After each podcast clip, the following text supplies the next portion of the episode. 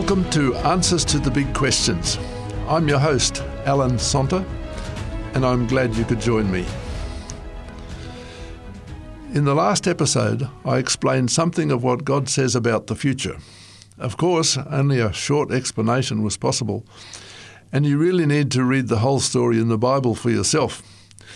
Much of the information I shared with you comes from the last chapters of the book of Revelation, the final book in the Bible. Like any short answer to a complex question, the answer I gave in the last episode raises further questions. The current question, what and where is hell, is one of those that might well arise from what I said about the final destruction of Satan and all his followers. As I've said before, in answering these questions, all I can do is let you know what the Bible says on the subject. Many people believe that those who do not accept the salvation offered by Christ go to hell, where they burn throughout the endless ages of eternity. They are tortured ceaselessly in the fires of hell without ever actually dying. For those who hold this belief, the prospect of not being saved is a terrifying one indeed. In fact, it's so terrifying that many have gone to extreme lengths in their attempts to ensure that they will be saved. But fear, such as is produced by the prospect of hell, is a very unhealthy motivation to live a good life and please God. This belief in an eternally burning hell is the grossest insult to a God who has staked the future of the universe on the principle that love and love alone must be the motivation for loyalty to Him. How could anyone believe that God, who loves us so much that He gave His only Son to die in our place, so that we need never die the second death, would then cruelly torture throughout eternity everyone who did not accept his offered gift of eternal life. That outrageous and blasphemous idea bears all the marks of the way Satan, not God, does business. Satan, as Jesus himself says, is the father of lies. He doesn't care how he achieves his ends, just so long as he turns people away from loyalty to God. We don't have to consciously worship Satan to be on his side. We only need to live by his principles rather than by the principles of God. Jesus said in Matthew 12:30 that anyone who is not actually with him intentionally on God's side is against him. So Satan uses two opposite approaches to deceive people into disloyalty to God. On the one hand, he says, God is so loving, he will never actually destroy anyone who doesn't obey him. He only makes threats to frighten people into obedience. You can live however you please, and in the end, you'll have a chance to go to heaven. After all, the Bible says God is love. Satan has devised several variations on this theme, but they all include the idea that somewhere along the line, even after death if need be, there will be a chance to be reconciled to God and go to heaven. On the other hand, Satan says, God is going to burn you in hell forever if you don't obey him. This approach has its variations as well. If someone has a strong will and can put on a good performance, Satan encourages them to believe that they're able to earn their way to heaven by their good behavior. He tells them that God will have to let them in because they've earned a place there. Such people can be very hard to live with. They're usually quite self righteous, and they can be very critical of other people they think aren't performing well enough. In actual fact, such people are living by Satan's principles because they're obeying God out of fear and selfishness, not from love. To those who don't perform so well, Satan says, God is so hard to please that it's really no use trying. You're always doing what you know you shouldn't, and God will get you for that. These unfortunate people may feel they are doomed no matter how hard they try. They frequently give up trying. They often resent God and hate Him for the everlasting punishment they believe He's going to inflict on them. So Satan's lies lead such unhappy people to turn away from God and find what little satisfaction they can in the here and now. In an even unhappier situation are those who, like Martin Luther, before he came to understand the truth of salvation, keep desperately trying to please God. They might even try so hard that they drive themselves into the grave, as Luther almost did. A variation that Satan uses to deceive some into living by his principles is to lead them to believe that if they disobey God during this life, but are not abandoned sinners, God will punish them by sending them to a kind of intermediate place from which they will escape to heaven when their sins have been burned away and they have endured sufficient punishment for the wrong they have done during their lives on earth. All the variations used by Satan to mislead people into believing in eternal punishment or temporary punishment followed by eternal life have a common thread the idea that human beings have an immortal soul, so they can never die. Do you remember the first lie Satan told Eve? He said, You will not die. In an earlier presentation, in answer to the question, What is death? I explained what the Bible says about dying. We humans don't have an immortal soul, and we do indeed die if we reject God's provision for our salvation. If there's no immortal soul to burn throughout eternity, why does the Bible use expressions that seem to imply that the fire burns forever? The Bible uses the terms everlasting fire or eternal fire to refer to the punishment God will give to Satan and his followers. But these expressions do not imply that those who are punished burn eternally.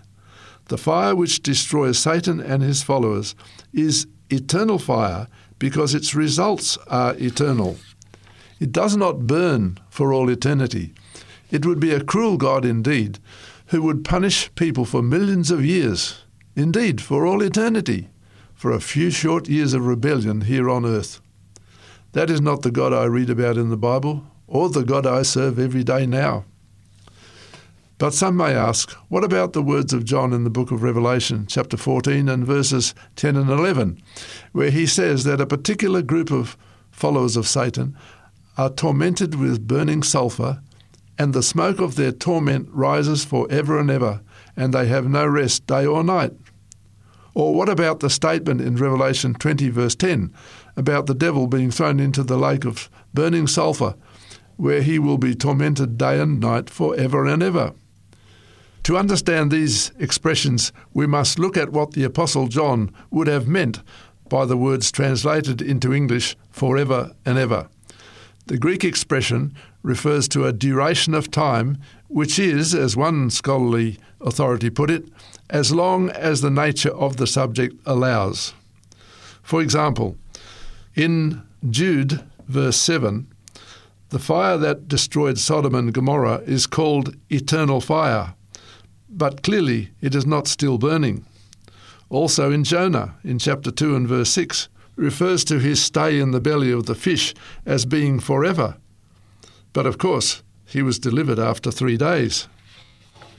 So it depends on the context as to what the expression should be taken to mean to be consistent with other comments in the Bible, such as in Matthew 3:12 and Malachi 4:1 about the wicked being destroyed, the statements I've just quoted should be translated to mean that Satan and his followers will be burnt until they are completely consumed. In the case of Satan, at least, it appears that the process could take longer than an instant. So, what is hell and where is it? In the Old Testament, the word hell in English is translated from the Hebrew word Sheol and means simply the unseen state. It is this same word that Jonah used when speaking of his being in the stomach of the big fish. The Hebrew word Sheol is often translated as grave. The righteous man, Job, says in Job 17:13 that he would go to Sheol, the grave. The Israelite King David, who wrote many of the Psalms in the Bible, says that the wicked go to Sheol, translated hell in the best known English version of Psalm 9, verse 17. So, as far as the Old Testament is concerned, hell is the grave. In the New Testament, three Greek words are translated into English as hell. The first is Tartaros, which means a dark abyss and is the place where, according to the Apostle Peter in 2 Peter 2 4, Satan's angels were sent when they were thrown out of heaven. Peter says that they are kept there waiting for future judgment. There is no idea of fire or burning here at all. The Apostle John in Revelation 12:9 says that Satan and his angels were thrown down to this earth, so the hell where Satan's angels were sent must be wherever Satan is on this earth. The second Greek word translated hell is Hades and means the same as the Greek word Sheol. So it means grave. The best English translations of the Bible actually use the word grave in many cases when translating Hades. The eminent Presbyterian Bible authority Albert Barnes says the Greek word Hades means literally a place devoid of light, a dark, obscure abode. The third Greek word translated hell is Gehenna, the Greek equivalent of the Hebrew term Hinnom, a valley near Jerusalem used as a place to burn the carcasses of animals and even the bodies of criminals. The fire was always kept burning, so it was like the city incinerator. Bible references to unquenchable fire allude to the fact that the fire was continually kept fueled, but it should not be thought that a particular object in the fire would never stop burning. Jesus in Luke 12:5 referred to a person being thrown into Gehenna or hell, but indicates that would happen sometime in the future.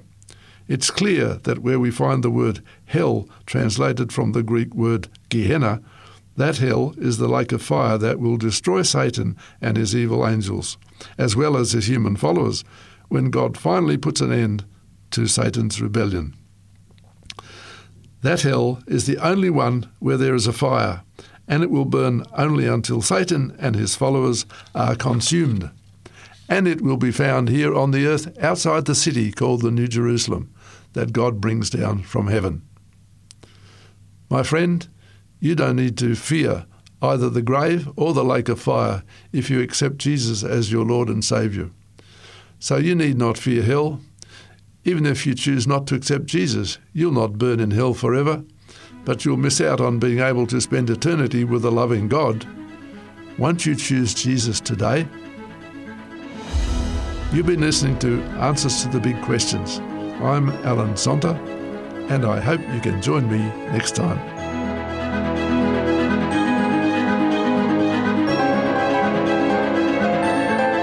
If you have any questions or comments in relation to today's program, you can call 3ABN Australia Radio within Australia on 02 4973 3456 or from outside of Australia on country code 612 4973 3456.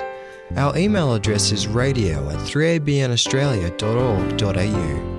That is radio at the number 3 ABN Australia, all one word, .org.au. Our postal address is 3ABN Australia Inc., PO Box 752, Morisset, New South Wales 2264 Australia. Thank you for your prayers and financial support.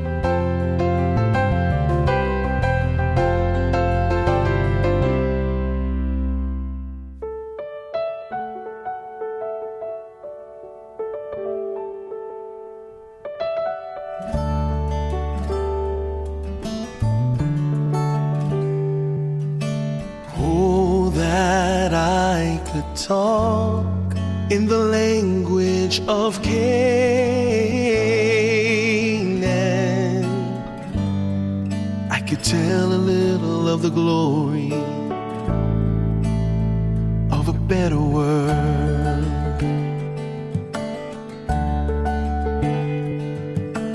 Oh, that I could talk in the language of Canaan.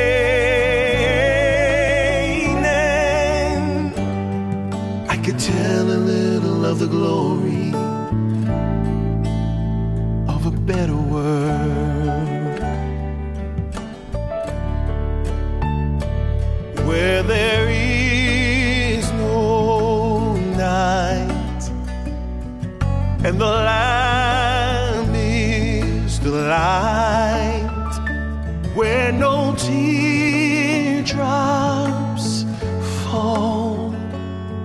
Oh, heaven, it's not like here at all. No, no, no, no. Oh, that I could talk in the language of Canaan.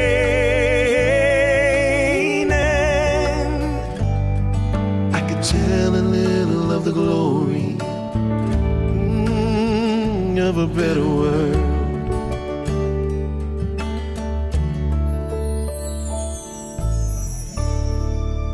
The wonderful things the Lord showed me of heaven, I cannot describe. I saw there tables of stone in which the names of the multitude of the redeemed were engraved in letters of gold.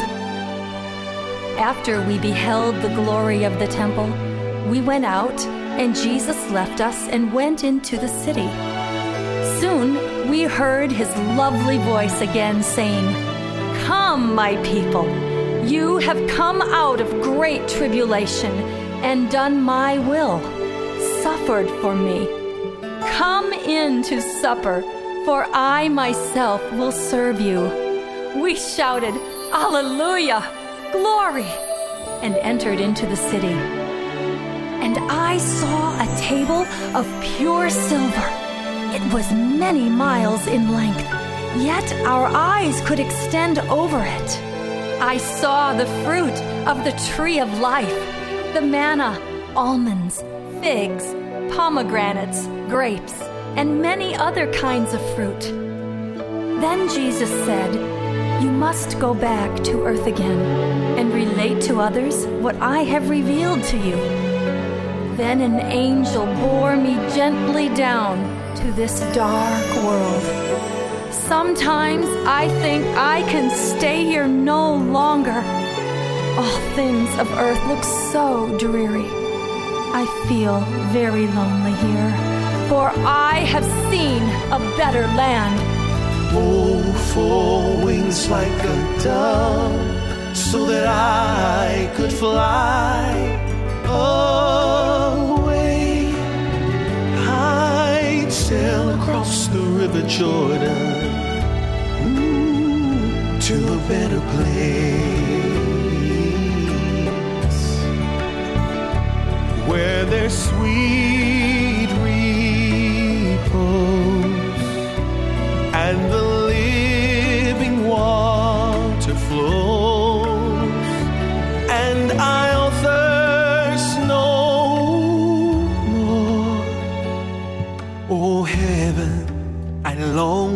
reach your shore.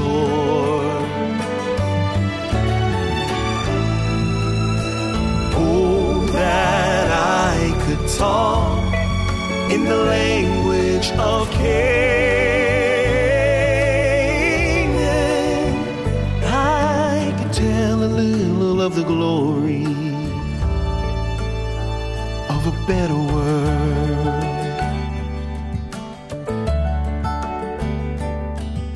Could tell a little of the glory mm, of a better world.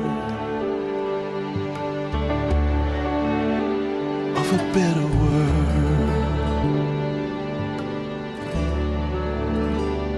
Of a better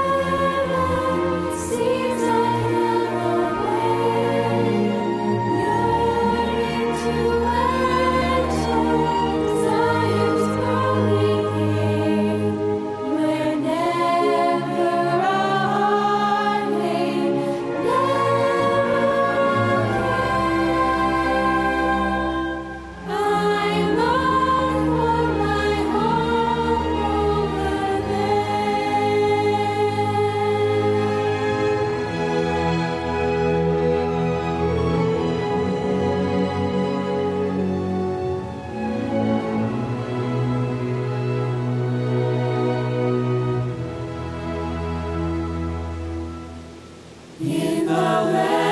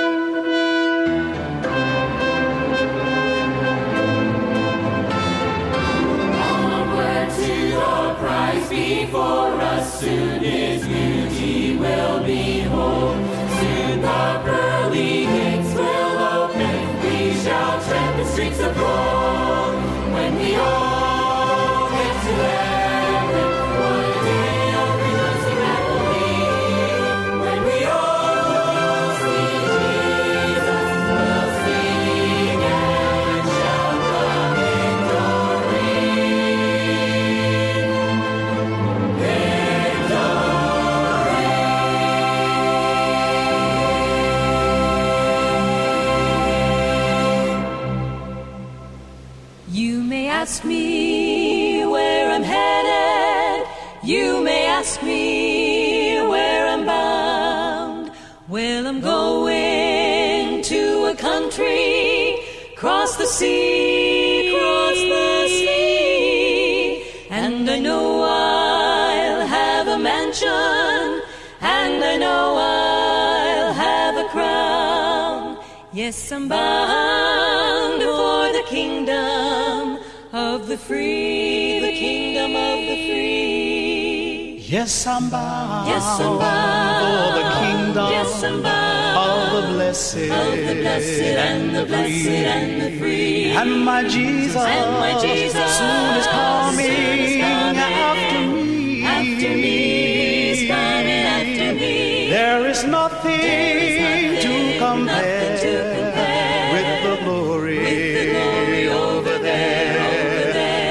Yes, I'm bound, Yes, I'm bound for the kingdom, for the kingdom of the free. for the kingdom of the free, of the free. Well, I'm Going going to a country, to a country, to a country where they say we'll never die, we'll never say die. we'll never die. We'll be Endless joy and endless joy and glory, joy and glory.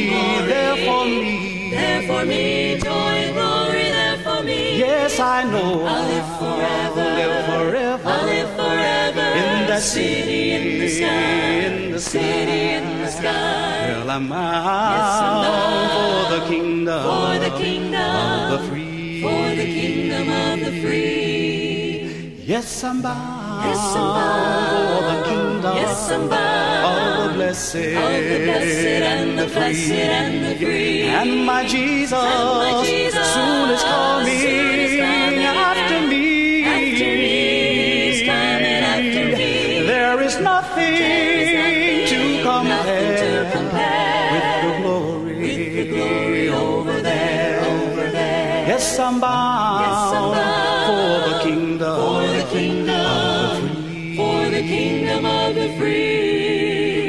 yes, I'm bound, Yes, I'm bound for the kingdom, for the kingdom of the free. For the kingdom of the free. You've been listening to a production of 3ABN Australia Radio.